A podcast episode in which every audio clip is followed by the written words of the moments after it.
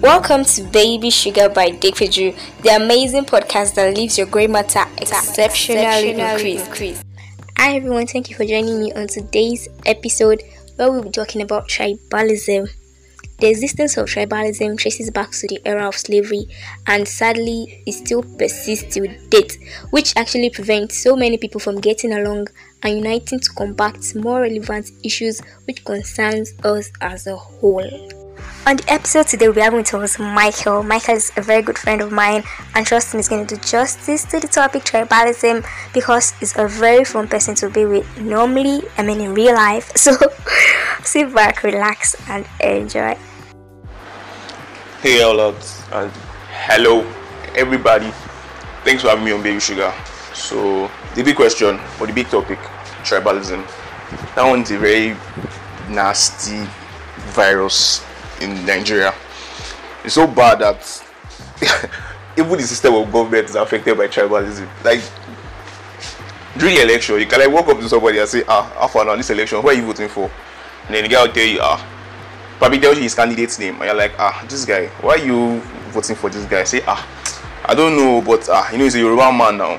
Ah, I don't know, you know he's an Igbo man now. Ah, it doesn't really even make any sense because I think I followed the. I'm not. Really, I don't really follow elections, but that this last one between Trump and Hillary, people actually came out and like listened to the ideas and philosophy that the candidates had to rule America, and probably use that as a yardstick for their manifesto or their debate and all the rest like that. And people actually hear these people share their thoughts and then with the ideas they had if it's an idea i can work with or an idea that i believe in.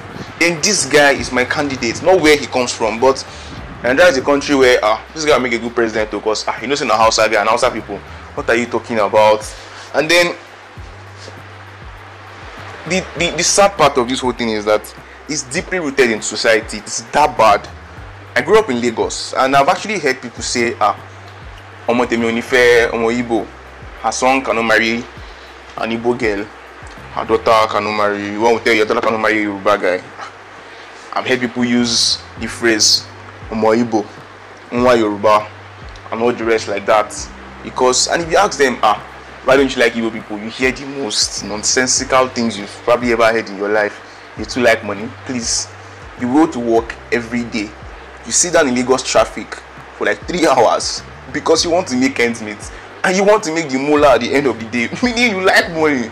So if you're going to judge me as a person or hate me as a person because you feel that my entire ethnic group is supposed to be defined by our love for money then are you not sick somewhere in the head?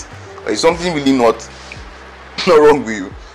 I heard people tell stories of interviews to their children and tell them that ah okay well, today at work we interviewed this guy and he was actually good for the job but we didn't give him because you know ah he's an Igbo boy jare i cannot somebody who is probably going to yes you're going to be the one paying him and all the rest but you're denying that guy success now.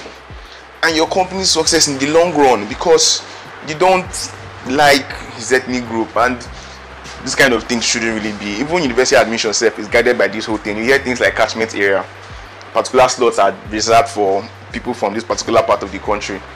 What if those people are not good enough? I'm not saying if somebody from your side of the state is good, you shouldn't help the person get into school. Nigeria is the country that everybody um, always connection. If you don't have it, then you go and sleep. That's bad enough. But then denying somebody that actually deserves this thing the admission because you are reserving spots from some people from that state who are probably not even half as good as the candidate that got there because he's from one part of the world that or the country that you don't like really doesn't even make any sense. You see parents make their children extremely unhappy when it comes to marriage. They tell you, ah, you can't marry that boy, you. Uh-uh, Omo Igbo. Then the father is in one corner, raking and stroking his beard, and telling you, ah, you can't marry that boy now. Nwa Yoruba.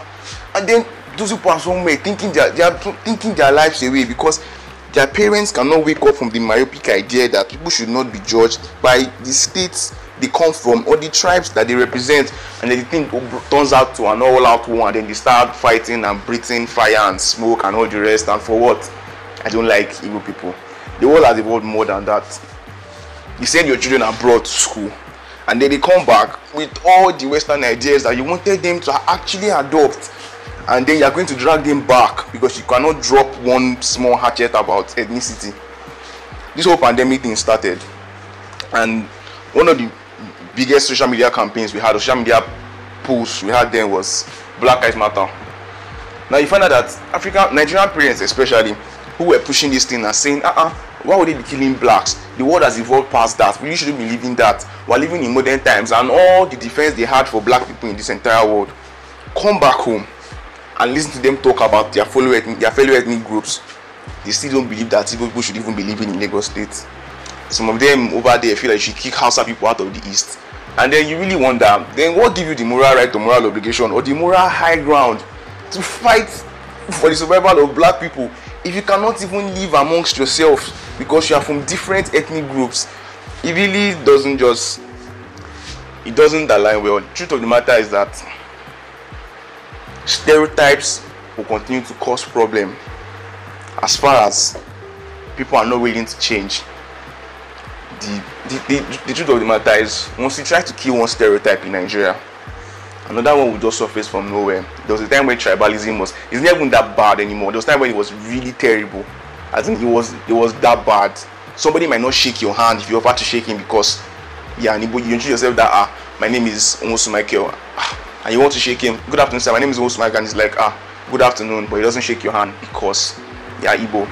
That one is dying off slowly and then the new I, I, I, you start hearing things like men are scum this one and women are this. There's look the thing is your parents are paying heavily for you to go to school.